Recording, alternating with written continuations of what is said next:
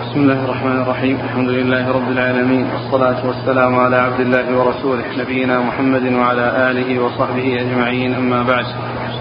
قال الإمام الحافظ أبو عيسى الترمذي رحمه الله تعالى قال في جامعه في كتاب صفة جهنم أعاذنا الله منها. قال رحمه الله باب ما جاء في صفة طعام أهل النار. قال حدثنا عبد الله بن عبد الرحمن قال أخبرنا عاصم بن يوسف قال حدثنا قطبة بن عبد العزيز عن الأعمش عن الشمر بن عطية عن شهر بن حوشب عن أم الدرداء عن أبي الدرداء رضي الله عنه أنه قال قال رسول الله صلى الله عليه وعلى آله وسلم يلقى على أهل النار الجوع فيعدل ما هم فيه من العذاب. فيستغيثون فيغاثون بطعام من ضريع لا يسمن ولا يغني من جوع. فيستغيثون بالطعام فيغاثون بطعام ذي غصة. فيذكرون أنهم كانوا يجيزون الغصص في الدنيا بالشراب. فيستغيثون بالشراب فيذكرون أنهم كانوا يجيزون الغصص في الدنيا بالشراب. فيستغيثون بالشراب فيرفع فيرفع إليهم الحميم فيرفع إليهم الحميم بكلاليب, بكلاليب الحديد فإذا دنت من وجوههم شوت وجوههم فإذا دخلت بطونهم قطعت ما في بطونهم فيقولون ادعوا خزنة جهنم فيقولون ألم تك تأتيكم رسلكم بالبينات قالوا بلى قالوا فادعوا وما دعاء الكافرين إلا في ضلال. قال فيقولون ادعوا مالكا فيقولون يا مالك ليقض علينا ربك. قال فيجيبهم إنكم ماكثون. قال الأعمش نبئت أن بين دعائهم وبين إجابة مالك وبين إجابة مالك إياهم ألف عام.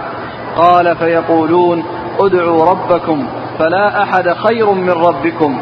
فيقولون ربنا غلبت علينا شقوتنا وكنا قوما ضالين. ربنا أخرجنا منها فإن عدنا فإنا ظالمون. قال فيجيبهم اخسأوا فيها ولا تكلمون. قال فعند ذلك يئسوا من كل خير وعند ذلك يأخذون في الزفير والحسرة والويل. قال عبد الله بن عبد الرحمن والناس لا يرفعون هذا الحديث. قال أبو عيسى إنما نعرف هذا الحديث عن الأعمش عن شمر بن عطية عن شهر بن حوشب عن أم الدرداء عن أبي الدرداء قوله وليس بمرفوع وقطبة بن عبد العزيز هو ثقة عند أهل الحديث. بسم الله الرحمن الرحيم. الحمد لله رب العالمين وصلى الله وسلم وبارك على عبده ورسوله محمد وعلى آله وأصحابه أجمعين. أما بعد فيقول الإمام أبو عيسى الترمذي رحمه الله في جامعة باب في طعام أهل النار. وقد ورد حديث أبي الدرداء رضي الله عنه ان أن النبي صلى الله عليه وسلم قال إنه يلقى الجوع على أهل النار فيشتد جوعهم ويعدل ما هم فيه من العذاب وما هم فيه من الشدة فيطلبون الطعام. فيؤتون بطعام من ضريع لا يسمن ولا يغني من جوع والضريع هو نبت يعني خبيث. آه، ف فلا يستفيدون من هذا من هذا الطعام الذي لم يذهب جوعهم. فيطلب ف فيطلبون طعاما فيعطون فيعطون طعاما فيه غصة. يعني ينشف في حلوقهم. فيذكرون أنه في الدنيا إذا حصل حصلت الغصص عليهم فإنهم يزيلون ذلك بالماء الذي يشربونه فيطلبون الماء فيؤتون بحميم آه، يرفع لهم بكلاليب فإذا دنم وجوههم آه، أحرق وجوههم وإذا شربوه قطع آه، أمعاءهم ثم بعد ذلك إيش؟ قال؟ فيقولون ادعوا خزنة جهنم. فيقولون ادعوا خزنة جهنم يعني يطلبون منهم أن يعني يساعدوهم وأن يشفعوا لهم. فتقول لهم ألم تكن تأتيكم رسلكم البينات؟ فبعد ذلك آه، يطلبون أو يدعون آه، مالكا خازن النار. ويطلبون منه أن يشفع لهم إلى ربهم ليقضي عليهم أي ليميتهم. فيجيبهم إنكم ماكثون أي أنكم خالدون وباقون يعني في هذا العذاب. فبعد ذلك يسألون الله عز وجل ويقولون ربنا غلبت علينا شقوتنا. ثم الله عز وجل يجيبهم فيقول اخسأوا فيها ولا تكلمون. فيبقون في العذاب ويبقون في النكال الذي هم فيه إشكال في آخره. آخر الحديث وعند ذلك يأخذون في الزفير والحسرة والويل. نعم. انتهى. قال عبد الله بن عمر الناس لا يرفعون هذا الحديث. نعم. فيأخذون عند ذلك ييأسون من أن يخرجوا من النار وأن تحصل لهم السلامة من النار فيبقون فيها أبد الآباد فيبقون في الحسرة والويل والزفير. والحديث آه، فيه شهر بن حوشب وهو آه، صدوق كثير الخطأ والأوهام وكذلك أيضا آه، اختلف فيه يعني من ناحية يعني رفعه هل هو يعني مرفوعا أو موقوف. والحديث فيه علته شهر بن حوشب. نعم. قال حدثنا عبد الله بن عبد الرحمن. هو الدارمي وهو ثقة أخرجه مسلم وأبو داود والترمذي؟ نعم عن عاصم بن يوسف. وهو؟ ثقة أخرج البخاري والترمذي والنسائي. نعم. عن قطبة؟ عن قطبة بن عبد العزيز. وهو صدوق أخرج له؟ مسلم وأصحاب السنن. نعم. عن الأعمش. وهو سليمان بن مهران الكاهل الكوفي ثقة أخرج له أصحاب الكتب الستة. عن شبر بن عطية. عن شبر وهو؟ هو صدوق. نعم. مسلم أو أخرج له أبو داود في المراسيل نعم. والترمذي والنسائي نعم. عن شهر بن حوشب. نعم وهو صدوق كثير الخطأ والأوهام. كثير الإرسال والأوهام. نعم. أخرج البخاري في المفرد ومسلم وأصحاب السنن. نعم. عن أم الدرداء.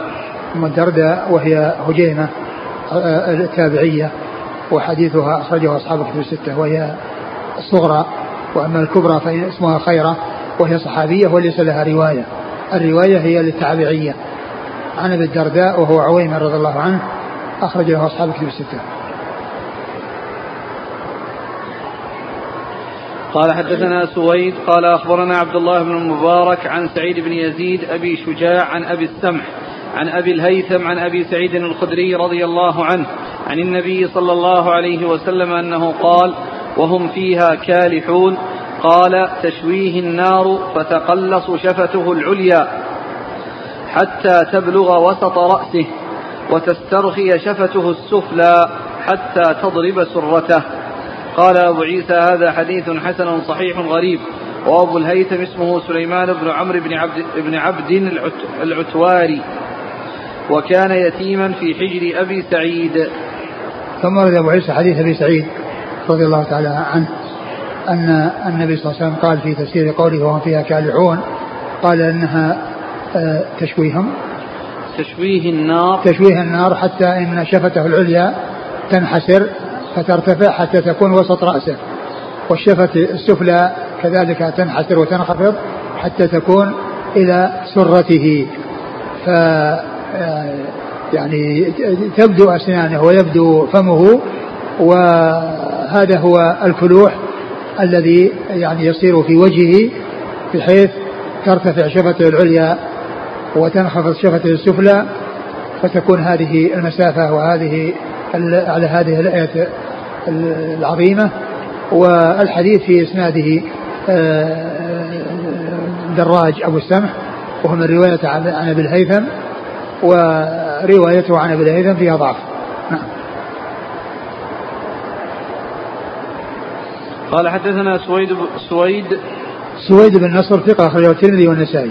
عن عبد الله بن المبارك وهو ثقة أخرج أصحاب كتب الستة. عن سعيد بن يزيد أبي شجاع وهو ثقة أخرجه مسلم وأبو داود والترمذي والنسائي. نعم. عن أبي السمح وهو دراج وهو وهو صدوق إلا في روايته عن أبي الهيثم ففي ضعف. أخرج له قال المفرد وأصحاب السنن. نعم وأبو الهيثم ثقة أخرج له قال المفرد وأصحاب السنن. نعم عن أبي سعيد الخدري وهو سعد بن مالك بن سينار رضي الله عنه من السبعة المكثرين من حديث رسول الله صلى الله عليه وسلم.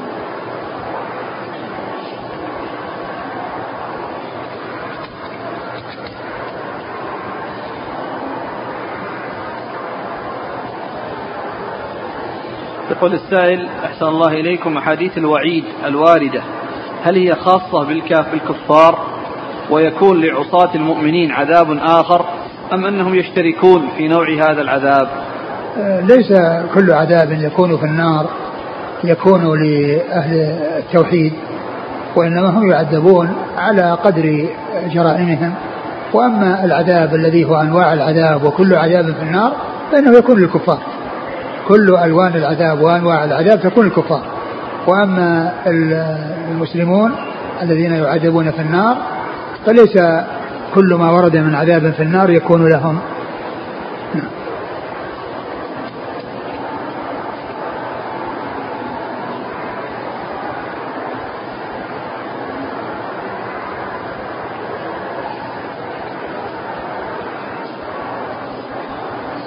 قال رحمه الله تعالى باب قال حدثنا سويد قال أخبرنا عبد الله قال أخبرنا سعيد بن يزيد عن أبي السمح عن عيسى بن هلال الصدفي عن عبد الله بن عمرو بن العاص رضي الله عنهما أنه قال قال رسول الله صلى الله عليه وعلى آله وسلم لو أن رضاضة مثل هذه. لو أن رصاصة لو أن رصاصة مثل هذه وأشار إلى مثل الجمجمة أرسلت من السماء إلى الأرض وهي مسيرة خمسمائة سنة لبلغت الأرض قبل الليل. ولو أنها أرسلت من رأس السلسلة لصارت أربعين خريفا الليل والنهار قبل أن تبلغ أصلها أو قعرها.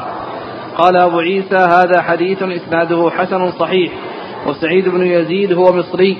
وقد روى عنه الليث بن سعد وغير واحد من الأئمة.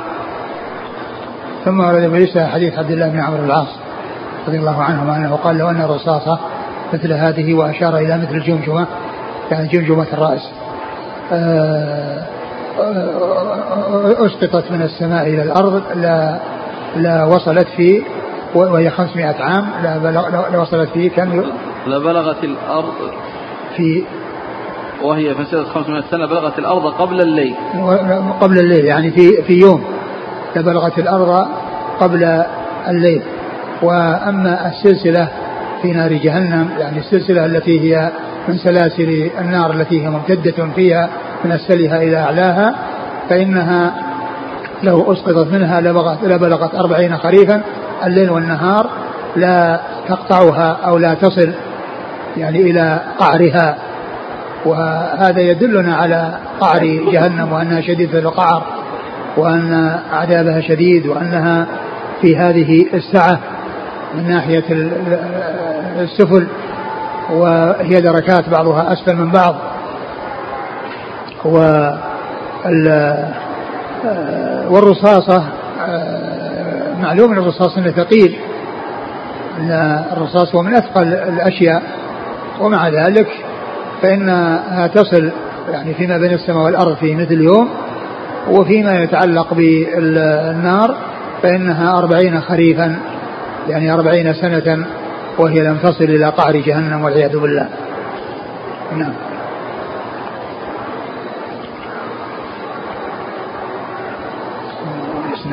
قال حدثنا سويد عن عبد الله عن سعيد بن يزيد عن أبي السمح عن عيسى بن هلال الصدفي. هو؟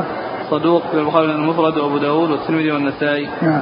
عن عبد الله بن عمرو بن العاص. عبد الله بن عمرو بن العاص رضي الله تعالى عنهما أحد العبادلة وحديثه أخرجه اصحاب الكتب السته وهذا فيه أبو السمع وليس فيه ريو ريو ريو وليس من روايته عن أبي الهيثم. والشيخ ناصر ضعفه بسبب هذا وقال إنه ضعيف وأنه آه، يعني لها حديث مناكير مع أنه صحح حديثا مر قريبا. هو ضعفه هنا وصححه في غير آه، الكتاب هذا آه، وليس فيه إلا أبو السمح. نعم. قال رحمه الله تعالى باب ما جاء أن ناركم هذه جزء من سبعين جزءا من نار جهنم. قال حدثنا سويد قال أخبرنا عبد الله قال أخبرنا معمر عن همام بن منبه عن أبي هريرة رضي الله عنه عن النبي صلى الله عليه وسلم أنه قال ناركم هذه التي توقدون جزء واحد من سبعين جزءا من حر جهنم. قالوا والله إن كانت لكافية يا رسول الله. قال فإنها فضلت بتسعة, بتسعة وستين جزءا كلهن مثل حرها. قال أبو عيسى هذا حديث حسن صحيح. وهما بن منبه هو أخو وهب بن منبه وقد روى عنه وهب. ثم ورد أبو عيسى آه، آه، باب ما جاء أن ناركم هذه جزء من سبعين جزءا. باب ما جاء أن ناركم هذه جزء من سبعين جزءا من نار جهنم. آه ثم أورد حديث أبي هريرة قال ناركم هذه التي توقدون أي التي تستعملونها وتستعملونها في أنضاج ما تريدون إنضاجه من طعام من أطعمتكم فهي جزء من سبعين جزءا من نار جهنم يعني أن حرارتها آه، تعدل نار جهنم تعدل هذه سبعين مرة بمعنى أن نار جهنم فضلت عليها بتسعة وستين جزءا يعني أن أنها مثلها سبعين مرة يعني حرارتها يعني تعادلها سبعين مرة في الحرارة. قالوا يا رسول الله إن كانت هذه لكافية. يعني إن كانت النار مثل نارنا هذه المحرقة التي تأتي على الرطب واليابس وتقضي على كل شيء كافية. قال إنها فضلت عليها بتسعة وستين يعني جزءا. يعني معناها أنها تزيد عليها بتسعة وستين كلها كلهن مثل حرها. وهذا يدلنا على عظم حرارة جهنم وأنها في غاية الشدة. وفي غاية الحرارة وأن هذه النار المحرقة التي يشاهدها الناس ويعرفونها تأتي على ما تأتي عليه وتقضي على الرطب واليابس مع أنها جزء من سبعين جزءا من نار جهنم والعياذ بالله. نعم. قال حدثنا سويد عن عبد الله عن معمر. معمر بن راشد الأزدي البصري ثقة أخرج أصحاب كتب الستة. عن همام همام منبه ثقة أخرج أصحاب كتب الستة. عن أبي هريرة. أبو هريرة عبد الرحمن بن صخر الدوسي رضي الله عنه أكثر الصحابة حديثا. قال حدثنا العباس الدوري قال حدثنا عبيد الله بن موسى قال حدثنا شيبان عن فراس عن عطية عن أبي سعيد رضي الله عنه عن النبي صلى الله عليه وعلى آله وسلم أنه قال ناركم هذه جزء من سبعين جزءا من نار جهنم لكل جزء منها حرها. قال أبو عيسى هذا حديث حسن غريب من حديث أبي سعيد. ثم ورد أبو عيسى هذا الحديث عن أبي سعيد. وهو مثل حديث أبي هريرة المتقدم أن نار جهنم أن نار الدنيا جزء من سبعين جزءا من نار جهنم. والحديث إسناد عطية العوفي ولكن الحديث صحيح من غير جهته. يعني في حديث أبي هريرة وكذلك غيره. فإذا هو صحيح من أجل آه، أنه قد صح من غير هذا الطريق فيكون موافقا لما صح من الأحاديث. نعم. قال حدثنا العباس الدوري. هو ثقة أخرجه أصحاب السنن. عن عبيد الله بن موسى. وهو ثقة أخرجه أصحاب الكتب الستة. عن شيبان. وهو بن عبد الرحمن وهو ثقة أخرجه أصحاب الكتب الستة. عن فراس. وفراس بن يحيى وهو صدوق أخرجه أصحاب الكتب الستة. عن عطية. وهو كثير صدوق كثير الخطأ الأخطاء والأوهام. أخرج له. خالد المفرد وأبو داود والترمذي والنسائي وابن ماجه. نعم.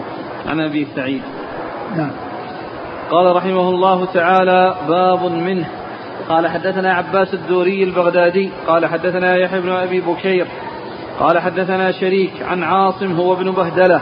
عن أبي صالح عن أبي هريرة رضي الله عنه عن النبي صلى الله عليه وسلم أنه قال أوقد على النار ألف سنة أوقد على النار ألف سنة حتى احمرت ثم أوقد عليها ألف سنة حتى ابيضت ثم أوقد عليها ألف سنة حتى اسودت فهي سوداء مظلمة.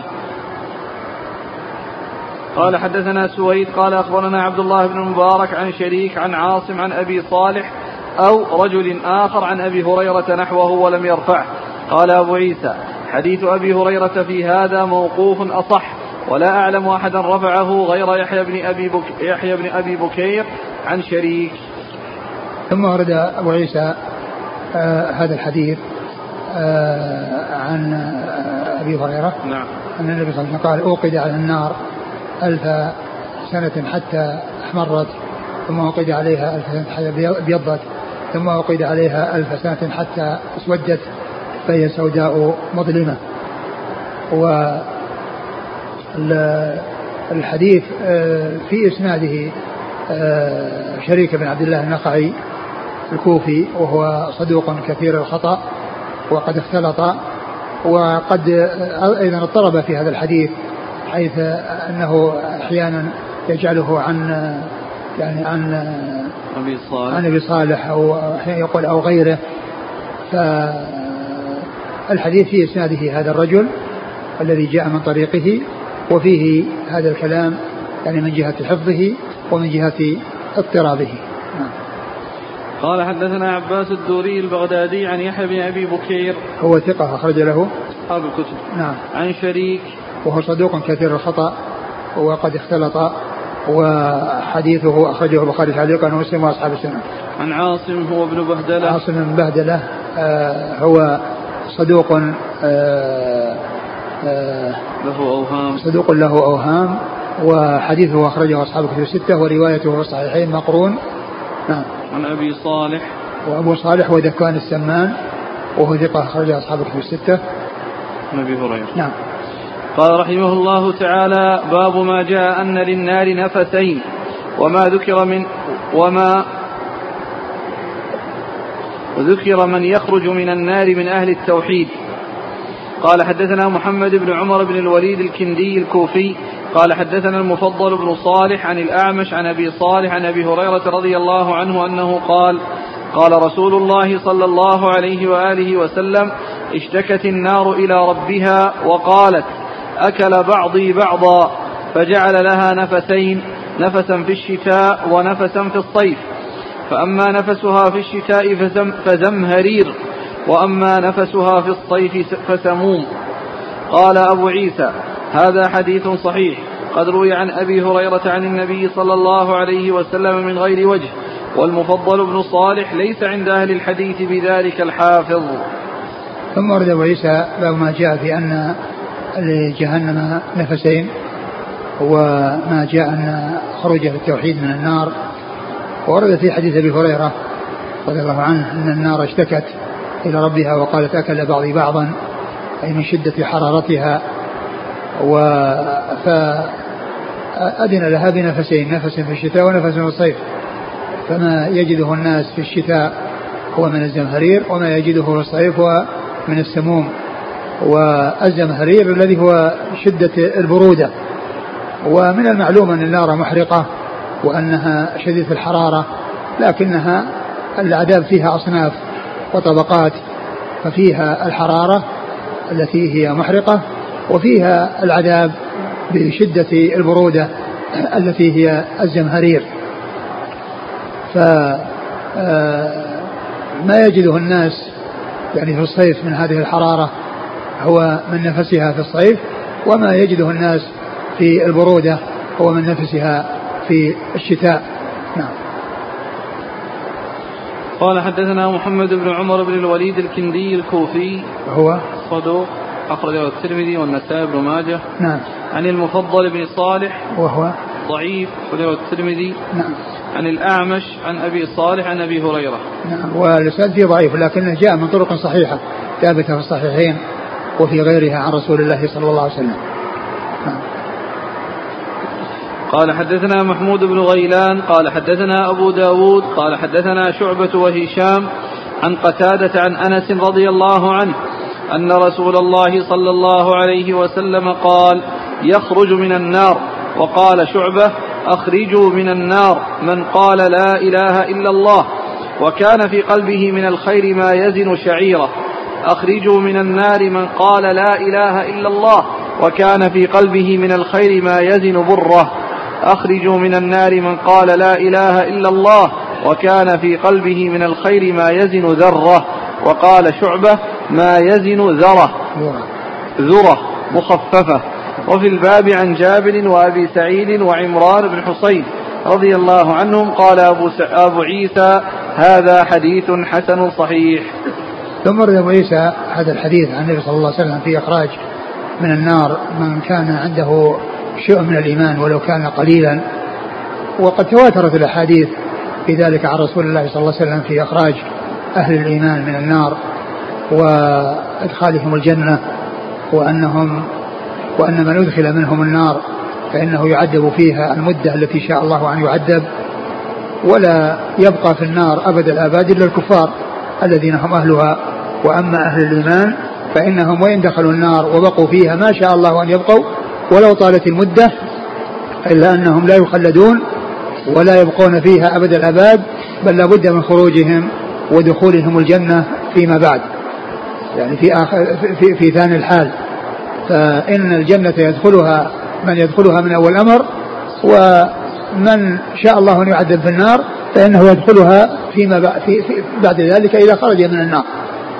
وهذا الحديث فيه أن أنه قال يخرج من النار أو أخرج من النار من كان في قلبه من قال لا إله إلا الله وفي قلبه مثقال حبة مثقال مثقال شعيرة من إيمان.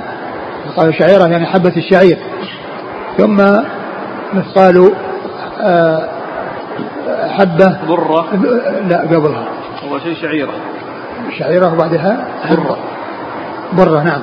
ثم بعدها برة يعني حبة بر الذي هو الحنطة. ثم بعدها ذرة. والذرة هي أقل شيء يعني يكون قيل أن المراد بها يعني الشيء الذي آه، يكون من الهباء عندما تدخل الشمس في مكان فيظهر الهباء يتصاعد. يعني في الشمس إذا دخلت من من من الفرجة. و آه، وقيل أنها الذرة التي صغار النمل أصغر ما يكون من النمل. وقيل يعني غير ذلك يعني ومعنى ذلك أن هذه متفاوتة. اولا الشعيرة وهي فوق حبة البر البر لأن الشعيرة لها معها غلافها ولها أطراف تكون في آه، جوانبها. ولهذا جاء في الحديث إنه يعقد بين الشعير بين الشعيرتين يعني حبة الشعيرتين يعني آه، يعني هذه الأطراف التي فيها ولا يستطيع أحد أن يعقد يعني مثل ذلك. ثم تليها حبة الحنطة التي هي خالية من الغلاف وليس لها أطراف ليس لها أطراف من الطرفين كما يكون في الشعيرة. ثم بعد ذلك ما هو أقل منها وهو الذرة التي هي صغر النمل آه هذا الهباء الذي يعني يتصاعد عندما تدخل الشمس إلى غرفة فما يتصاعد من الهباء هذا هو يقال له ذرة. ومعنى ذلك أن من كان عنده شيء من الإيمان ولو كان قليلا فإنه يخرج من النار ويدخل الجنة. نعم.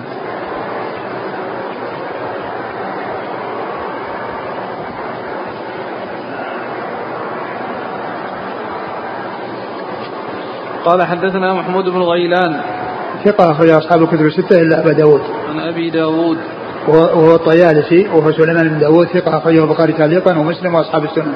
عن شعبة وهشام. شعبة بن الحجاج الواسط ثقة أخرج أصحاب الكتب الستة وهشام الدستوائي ثقة أخرج أصحاب الكتب الستة. عن قتادة قتادة من دعامة السديسي البصري ثقة أخرج أصحاب الكتب الستة. عن عن أنس. عن أنس رضي الله عنه خادم رسول الله صلى الله عليه وسلم وأحد السبع المكثرين من حديثه.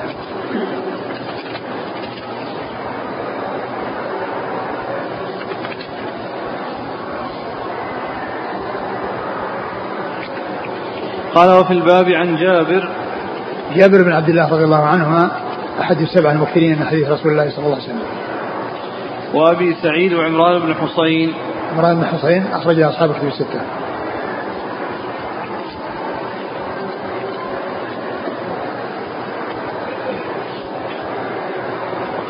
قال حدثنا محمد بن رافع قال حدثنا أبو داود عن مبارك بن فضالة عن عبيد الله بن أبي بكر بن أنس عن أنس رضي الله عنه عن النبي صلى الله عليه وسلم أنه قال يقول الله أخرجوا من النار من ذكرني يوما أو خافني في مقام.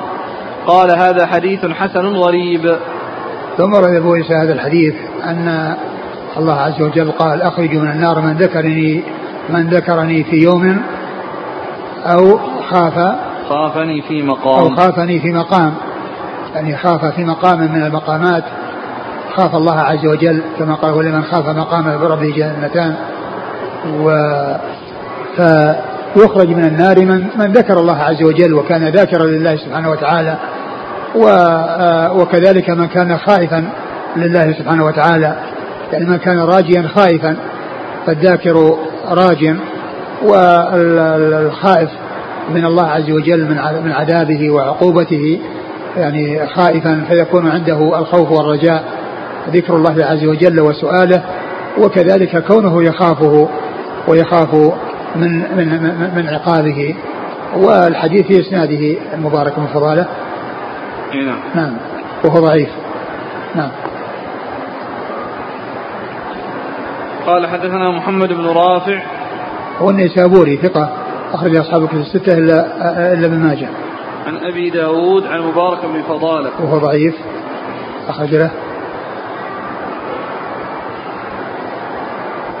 مبارك بن فضالة صدوق. صدوق. لكنه يدلس ويسوي. نعم. قال البخاري تعليقا. نعم وهو مدلس. نعم وقد روى بالعنعنة البخاري تعليقا. البخاري تعليقا وابو داود والترمذي وابن ماجه. نعم. عن عبيد الله بن أبي بكر. وهو ثقة أخرج أصحاب الكتب نعم. عن أنس. عن أنس رضي الله عنه مر ذكره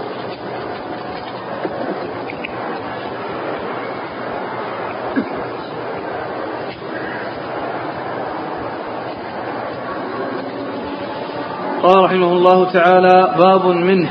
قال حدثنا والله تعالى أعلم وصلى الله وسلم وبارك على عبده ورسوله نبينا محمد وعلى آله وأصحابه أجمعين. جزاكم الله خيرا وبارك الله فيكم. ألهمكم الله الصواب. ووفقكم للحق. ونفعنا الله بما سمعنا غفر الله لنا ولكم وللمسلمين أجمعين. أعاذنا الله من النار. آمين.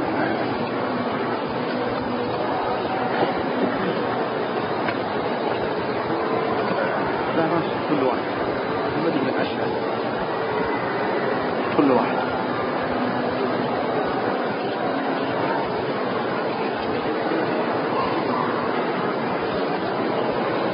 هذا في حديث اللي تكلم عن أخرجوا من كان في قلبه مثقال ذرة وكذا جاءت أسئلة كثيرة في قضية آه، تكفير تارك الصلاة وعن في إخراج إخراج من عنده شيء من أصل الإيمان من النار فكيف يحكم بتكفيره تقليده في النار؟ جاءت الأحاديث عن رسول الله صلى الله عليه وسلم في أن من من ترك الصلاة فقد كفر. بين الكفر بين المسلم وبين الكفر أو الشرك ترك الصلاة. وجاء عن النبي صلى الله عليه وسلم أنه قال في الأمراء لما سالوه لا نقاتلهم قال لا ما صلوا. فدل على أن من يصلي أنه من أهل الإيمان ومن لم يصلي فأنه ليس من أهل الإيمان.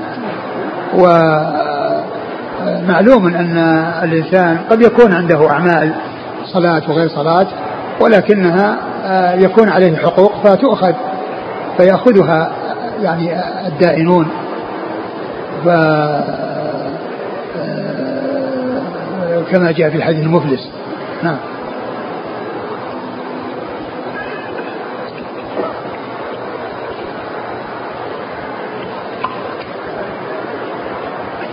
قول الأعمش نبئت. هل هي من قبيل البلاغات؟ وما حكم بلاغات الأعمش؟ منقطع هذا منقطع هو مدلس. يعني لو لو روى بالعنعنة فضلا عن يقول نبئت. نبئت يعني معناه أنه ترك الواسطة. نعم.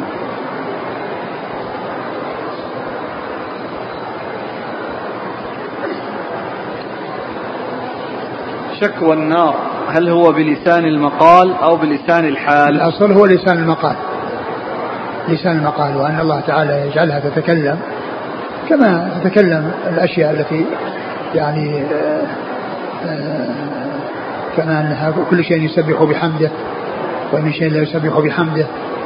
ولكن الناس لا يفقهون يعني تسبيح هذه الأشياء. فكذلك النار تتكلم حقيقة. ويعني الحديث يدل على وجودها أيضا وأنها موجودة. كونها قالت اشتكت النار وقالت أن أنها كل بعض بعضا. هذا يدل على أنها موجودة. وأنها لا يقال أنها لا تخلق إلا الجنة والنار ما يخلقان إلا يوم القيامة لأنها لو بقيت الجنة مخلوقة تبقى معطلة دون أن يستفاد منها كما يقوله المعتزلة وهذا عبث والله منزه عن ذلك وكذلك النار فإنها إنما تخلق يوم القيامة ليعذب بها فإن الجنة والنار موجودتان مخلوقتان موجودتان الآن والأحاديث الكثيرة كثيرة في أنها موجودة, موجودة. ثم أي التنعيم والتعذيب موجود فيه قبل يوم القيامة كما جاء في القرآن. النار يعرضون عليها غدوا وعشيا ويوم تقوم الساعة ادخلوا آل فرعون أشد العذاب. فنص القرآن يدل على أن عذاب النار يحصل لأهل النار وهم في قبورهم اللي هم الكفار. آل فرعون النار يعرضون عليها غدوا وعشيا ويوم تقوم الساعة يعني عندما ينفخ النفخة الثانية التي يحيا الناس فيها ويحيون الحياة الباقية ينتقلون من عذاب شديد إلى عذاب أشد. وكذلك حديث البراء بن عازب الذي فيه أنه يفتح له باب إذا كان من أهل الإيمان يفتح له باب إلى الجنة فيأتيه من روحها ونعيمها. وإذا كان من أهل النار من المعذبين يفتح له باب النار فيأتيه من حرها وسمومها. فالعذاب حاصل قبل يوم القيامة لمن يستحقه في البرزخ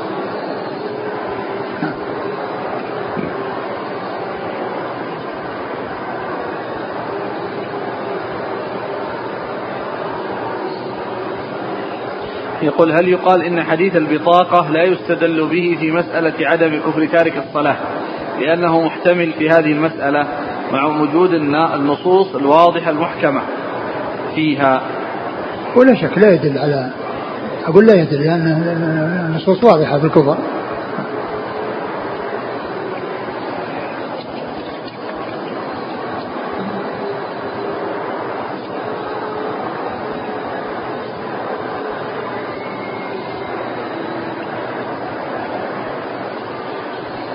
يقول هل الذرة المذكورة في الحديث هي إيمان القلب أو عمل الجوارح؟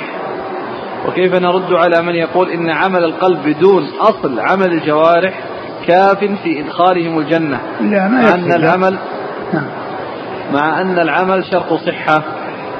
العمل هو من أركان الإيمان ولكنه يتفاوت.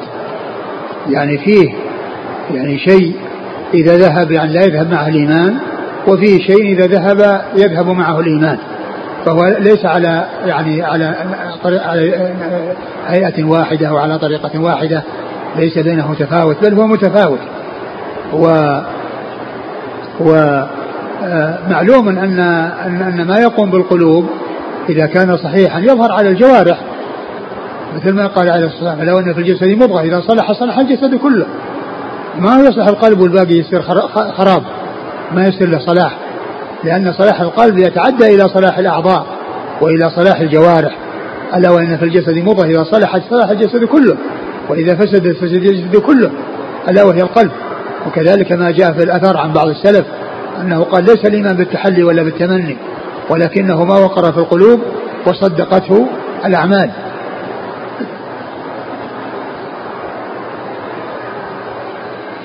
يقول هل يمكن أن يوجد مؤمن بالله ورسوله وبالجنة والنار ولا يعمل خيرا قط؟ هل هل؟ هل يمكن أن يوجد مؤمن بالله ورسوله ويؤمن بالجنة والنار ولا يعمل خيرا قط؟ يمكن من يدعي. أقول يدعي يمكن. أقول من يدعي الإيمان ولا يعمل خير خيرا قط يوجد. يعني الدعوى ما أسهلها وما أيسرها فهو كانه يشير إلى الحديث يعني يخرج من لم يعمل خيرا. الذي عنده الذي عنده ذرة من إيمان سيكون لها آثار على على على جسده.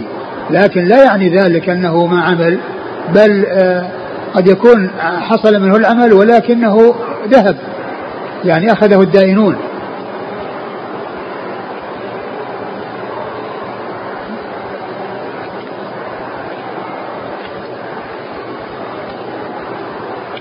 فائدة حول اللهم اعتقنا من النار. عن أبي هريرة رضي الله عنه عن رسول الله صلى الله عليه وسلم أنه قال إذا كانت أول ليلة من رمضان صفدت الشياطين ومردت الجن وغلقت أبواب النار فلم يفتح منها باب وفتحت أبواب الجنة فلم يغلق منها باب ونادى مناد يا باغي الخير أقبل ويا باغي الشر أقصر ولله عتقاء من النار. وذلك في كل ليلة. أخرجه ابن ماجه وقال الألباني صحيح. هذا ما فيه إشكال. كلام على السؤال كل إنسان يدعو يقول اللهم اعتقني من النار هل يعني هل جاء في هذا شيء؟ كل إنسان يقول اللهم اعتقني وأما كل إنسان يعتق من النار وينجى من النار سواء قبل الدخول أو بعد الدخول هذا متواترة فيه الأحاديث. لكن الذي سأل الذي سأل آه هو عن كون هل يقول الإنسان اللهم اعتقني من النار. يعني الأصل هو أنه يقال لكن هل ورد في شيء من الحديث؟ ما ما أعرف. لكن كل إنسان يعني يسأل الله أن يعتقه من النار آه، أنا ذكرت قضية أنها كانت فكاكة من النار. الحديث الذي ورد من اعتق عبدا كان فكاكة من النار. يعني بأن يعتق الله من كل عضو بعضو. ومن اعتق جاريتين كانت فكاكة من النار. هذا جاءت في الحديث. لكن السائل الذي سأل قال يعني هل الإنسان أو هل ورد أن الإنسان يقول اللهم اعتقني من النار؟ اللهم اعتق رقبتي من النار. الأصل أن, أن, أن ذلك صحيح لكن هل ورد في حديث لا أدري. لا أذكر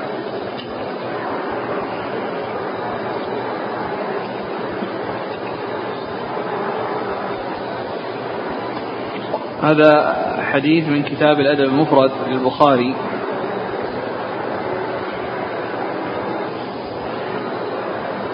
من باب من دعا آخر بتصغير اسمه. من دعا آخر إيش؟ بتصغير اسمه. بتصغير تصغير. نعم. نعم. اسمه. نعم. قال البخاري حدثنا موسى قال حدثنا القاسم بن الفضل عن سعيد بن مهلب عن طلق بن حبيب قال كنت أشد الناس تكذيبا بالشفاعة. فسألت جابرا فقال يا طليق هو طلق بن حبيب. نعم. فقال يا طليق سمعت النبي صلى الله عليه وسلم يقول يخرجون من النار بعد دخول ونحن نقرأ الذي تقرأ. قال صحيح لغيره في الصحيحة 3055 وأخرجه مسلم بمعناه مطولا. قال الألباني في الهامش هنا اختصار لعله من المؤلف فاستدركته من المسند. في الجزء الثالث 330 من هذه الطريق بلفظ. عند قوله كنت أشد الناس تكذيبا بالشفاعة. يقول حتى لقيت جابر بن عبد الله فقرأت عليه كل آية فقرأت عليه كل آية ذكر الله عز وجل فيها خلود أهل النار. فقال يا طلق أتراك أتراك أقرأ لكتاب الله مني وأعلم بسنة رسول الله صلى الله عليه وسلم فأنصت فأنصت فأنصت له. لا فقلت لا والله. بل أنت أقرأ لكتاب الله وأعلم بسنته. مني. قال فإن الذي قرأت فإن الذي قرأت أهلها هم المشركون. ولكن قوم أصابوا ذنوبا فعذبوا بها ثم أخرجوا صمتا وأهوى بيديه إلى أذنيه. إن لم أكن سمعت رسول الله صلى الله عليه وسلم يقول فذكر الحديث وقوله بعده دون قوله بعد دخول. ورواه ابن حبان من طريق ابن عيينة. قال سمعت عمرو بن دينار قال سمعت جابرا به نحوه وفيه. فقال الرجل إن الله يقول يريدون أن يخرجوا من النار وما هم بخارجين منها. فقال جابر إنكم تجعلون الخاص عاما. هذه للكفار. اقرأوا ما قبلها ثم تلا. إن الذين كفروا لو أن لهم ما في الأرض جميعا ومثله معه ليفتدوا به من عذاب يوم القيامة ما تقبل منهم ولهم عذاب أليم يريدون أن يخرجوا من النار وما هم بخارجين منها. هذه للكفار. هذا مثل الذي جاء في صحيح مسلم يعني عن يزيد بن صهيب الفقير أنه جاءه ناس معه إلى العراق وجدوا جابر بن عبد الله يحدث في هذا المسجد فجلسوا عنده وهم يسمعون حديثه. وكان مما يعني جرى فيه حول حول أهل الكبائر وإخراجهم من النار. فلما يعني سمعوا حديثه وما حدث به التفت بعضهم إلى بعض وقالوا أترون هذا الشيخ يكذب على رسول الله صلى الله عليه وسلم؟ ثم بعد ذلك تركوا كانوا أرادوا أنهم يخرجون على الناس بعد الحج. أخرج ذلك مسلم في صحيح يعني يعني يحجون ثم يخرجون على الناس. يعني برأي الخوارج الذي الذي ابتلوا فيه والذي كانوا يفكرون فيه وفهموا النصوص الفهوم الخاطئة. فلما سمعوا من جابر رضي الله عنه صرفهم الله عن هذا الذي هموا به وتركوا ذلك الذي وهذا أخرجه مسلم في صحيحه. وهذا من جنس الكلام الذي ذكره عنه هنا عن جابر. هنا طلق إيش اسمه؟ طلق. هذاك يزيد بن صهيب الفقير. طلق بن حبيب. هذاك يزيد بن صهيب الفقير هو الذي هو الذي كان يعني مع الجماعة الذين جاءوا من العراق ويريدون أن يخرجوا بعد الحج برأي الخوارج. فلما سمعوا كلام جابر رضي الله عنه آه، سلموا من الوقوع فيما كانوا هموا فيه. وهذا يبين أن الرجوع إلى أهل العلم أن فيه السلامة فيه السلامة لأن الفهم الخاطئ يحصل لبعض الناس فإذا أقدم على تنفيذ ما فهمه وهو فهم خاطئ وقع في مشاكل وقع في أضرار. لكن إذا رجع إلى أهل العلم وبينوا له الحق فإن ذلك من أسباب هدايته وتوفيقه بإذن الله لأن هؤلاء الجماعة هم تحدثوا عن أنفسهم. وقالوا أنه ما ما بينهم وبين الخروج إلا أن يحجوا. لكنهم لما وفقوا لحضور ذلك المجلس لجابر بن عبد الله في هذا المسجد وسمعوا ما حدث به عن رسول الله صلى الله عليه وسلم تركوا.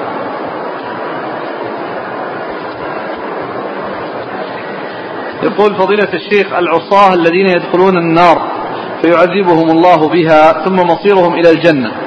كيف يكون حال أزواجهم اللاتي في الجنة؟ هل ينتظرن حتى يخرجوا من النار أم ماذا؟ كما جاء في الحديث يعني المرأة تكون لزوجها في الجنة و وإذا كانت أن هؤلاء سيخرجون وسيدخلون الجنة فالذي يبدو أن زوجاتهم لهم لأنها لأنهم كلهم أهل الجنة وإن كان يتقدم بعضهم في الدخول وبعضهم يتأخر إلا أن النتيجة فيما يبدو والله أعلم أن كون أن الأزواج في الدنيا التزاوج الذي حصل في الدنيا يكون بين الأزواج في الآخرة فيكون سواء دخلوا جميعا أو بعضهم تقدم وبعضهم تأخر يقول هل صحيح أن نار الدنيا تتعوذ من نار الآخرة وتسأل الله عز وجل ألا يعيدها فيها؟ لا أعرف عن هذا شيئا. يعني هذا لا يقال إلا في الوحي ولا أعرف فيه شيء.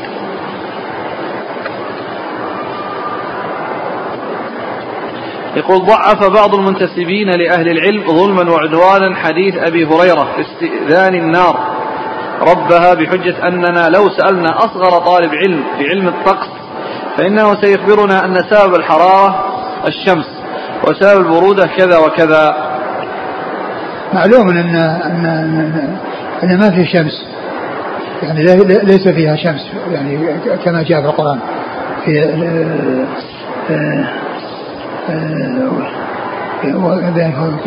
وطاف عليهم يعني قوار واسقون فيها ساكن إيش لا يرون فيها بأسا ولا زمهريرا شمسا ولا زمهريرا شمسا ولا زمهريرا ما في شمس وإنما يعني هذا يعني حرارة تكون يعني بالنسبة للنار يعني وبرودة تكون في النار. نعم. هو الكلام أذن بنفسين فأشد نعم. ما تجدون من البرد. نعم ما ما, ما ينافي الذي قال الذي قاله الرسول صلى الله عليه وسلم حق وصدق. ومعلوم أن الشمس يعني ما هي يعني تكون البرودة بدون الشمس. الشمس موجودة ومع ذلك البرودة موجودة. ما هي القضية؟ قضية الشمس فقط.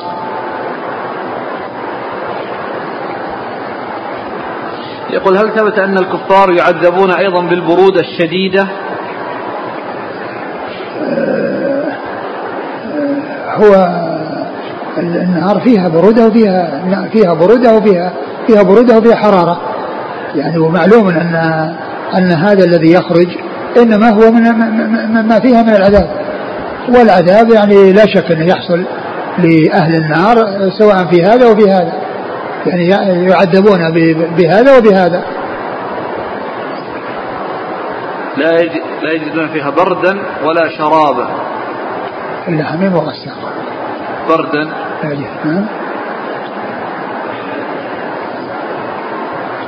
يعني البرد الذي يعني يفيدهم يعني الشيء الشيء اللي في بروده. وأما البروده التي مهلكة هذه ما هي ما هي نعيم هذه عذاب. يعني أقول البروده يعني هي عذاب وليست نعيم. وبعدين القرآن جاء السنة جاءت أنه يعني يعني هذه البرودة من من برودتها أو هذه الزمهرير من من شدة برودتها وشدة الحرارة من من من, من, من السموم من شدة حرارتها.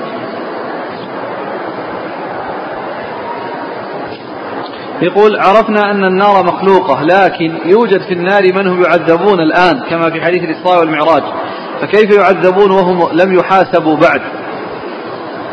معلوم أن عذاب القبر الحساب إنما يكون بعد البعث والنشور. والمستحق لعذاب القبر يعذب والكفار يعني كما هو معلوم يعذبون في القبور ويعذبون بعد ذلك. وليس العذاب متوقف على الحساب. نعم عذاب النار الذي هو الدخول بعد الحساب هذا هو الذي يكون فيه من يدخل ومن لا يدخل. وأما بالنسبة للحياة البرزخية فإن العذاب يحصل لمن شاء الله أن يعذب والنعيم يحصل لمن شاء الله أن ينعم قبل الحساب. الحساب المقصود إيقاف الناس على على سيئاتهم وعلى حسناتهم وإظهار عدل الله عز وجل لأن ليس المقصود من الحساب والميزان يعني يعني يكون يظهر لله شيء بل الله عالم بكل شيء بدون وزن وبدون حساب. ولكن المقصود من الحساب والميزان إظهار عدل الله عز وجل وأن وأنهم لا يظلمون وأن كلا إنما آه، حصل له ضرر بسببه هو. وأنه هو الذي جنى على نفسه. ففي الحساب إظهار عدل الله سبحانه وتعالى. ليس كما يقوله بعض المبتدعة يقولون الميزان ما يحتاج إلى البقال والفوال والجماعة اللي يحتاجون إلى كذا فينكرونه. فليس المقصود منه يعني إظهار أو كون يظهر لله علم. الله عالم بكل شيء وعالم بشيء وزن أو لم يوزن. ولكن المقصود من الوزن هو إظهار عدل الله عز وجل وأن كلا آآ آآ إنما آآ حصل ذلك منه وأنه إذا عذب فإن أسباب العذاب موجودة وهي حصول المعاصي التي قد حصلت منه وإذا نعم فأسباب النعيم موجودة وهي الحسنات التي حصلت منه. يقول بارك الله فيكم هل الحاكم بغير ما أنزل الله؟ الذي أزاح الشريعة كليا لكنه لم يستحل ذلك بل لشهوة في نفسه. هل يبقى في قلبه مثقال ذرة من إيمان وهل هو من أهل التوحيد؟ الذي يأتي إلى شريعة قائمة ثم يغيرها ويبدلها ويأمر الناس ويلزم الناس بالحكم بها هذا كافر ليس بمسلم. بل يمكن أن يستدل بقوله تعالى يسبحون الله يسبحون الليل والنهار لا يفترون. على أن الملائكة لا ينامون إلا عند قيام الساعة. الله أعلم. يعني هذا يدل على على دوام يعني أو كثرة يعني كذا لكن هل يحصل لهم نوم أو لا يحصل؟ الله تعالى أعلم. ما ندري. يقول فضيلة الشيخ رعاكم الله. أقوم بوضع كتاب للاستعلامات. فيه قائمة بأرقام الهواتف للمرافق الحكومية والمستشفيات والطوارئ. ومن ضمن هذه الأرقام القيام بوضع أرقام هواتف البنوك الربوية الكبرى في البلد. فالسؤال هل يجوز لي هذا الفعل؟ أه لا شك الناس بحاجة إلى البنوك ولكن البنوك التعامل معها يعني على وجه محرم لا يجوز. التعامل معها من ناحية الإيداع كل إنسان يودع ويضطر للإيداع نعم لا بأس بذلك. أما كونه يتعامل معها على على أساس ربا أو على أساس يعني آه، أخذ فوائد أو قروض ربوية أو ما إلى ذلك من المحرمة هذا لا يجوز. فمثل هذا إذا كان آه، يعني كل إنسان يعني وضع مثل هذا من أجل تعريف الناس يعني بحيث الإنسان إذا أراد يودع أو إنسان ما يعرف يعني بحيث يذهب إليها ومعلوم أن الناس سيذهبون سيبحثون عن البنوك حتى يصلوا إليها. لكن كونه يقتصر على بعض البنوك أو على الشيء الذي يعرف سلامته حتى يكون التعامل معه هذا هو الذي ينبغي. إذا كان في البلد يعني بنوك آه، ما يعرف تعاملها بالربا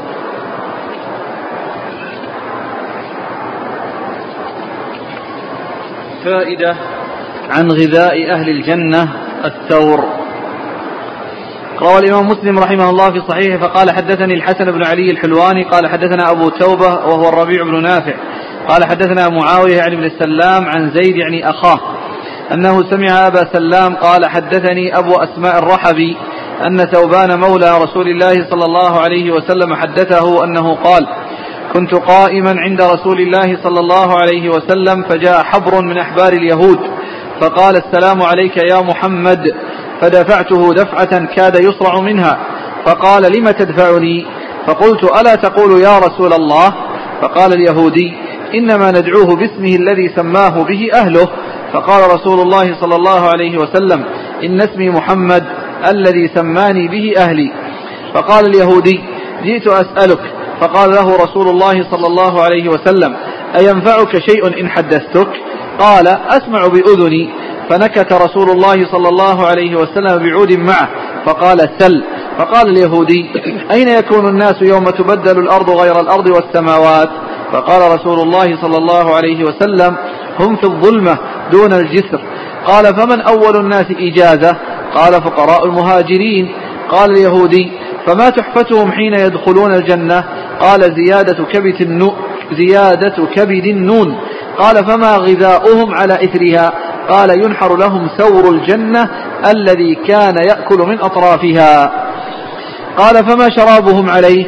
قال من عين فيها تسمى سلسبيلا.